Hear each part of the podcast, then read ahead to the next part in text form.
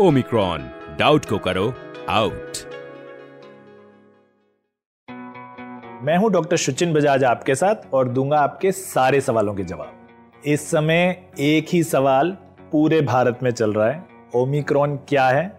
सच में डेंजरस है कि नहीं? और है तो कितना डेंजरस है? हम सबको अपने से ज़्यादा हमेशा फ़िक्र होती है अपने बच्चों की। और बहुत सारे मन में सवाल हैं इस ओमिक्रॉन और बच्चों पर उसके असर को लेकर के।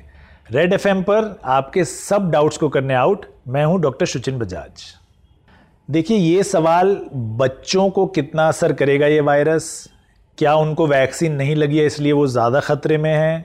क्या उनको ज़्यादा अलर्ट रहने की ज़रूरत है?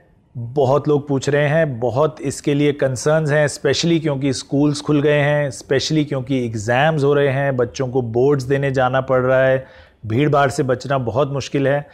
इसमें एक ही अच्छी चीज़ है कि बच्चों को पहले वेरिएंट्स भी उतनी ही प्रोबेबिलिटी से हुए हैं जितने कि एडल्ट्स को।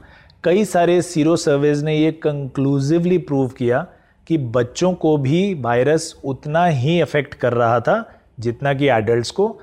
खुशी की बात ये थी कि उनको मॉडरेट और सीवियर डिज़ीज़ बिल्कुल नहीं हो रही थी। सब बच्चों को माइल्ड या एसिम्टोमेटिक डिज़ीज़ थी। ये उस चीज़ को डिस्प्रूव करता है जो हम शुरू में सोच रहे थे कि बच्चे इससे अफेक्ट नहीं हो रहे हैं वायरस से। जब पहला सीरो सर्वे हुआ तो जनरल पॉपुलेशन में भी और बच्चों में भी दोनों में अराउंड 60 परसेंट एंटीबॉडी लेवल थे यानी 60 प्रतिशत बच्चों को भी वायरस इन्फेक्ट कर चुका था।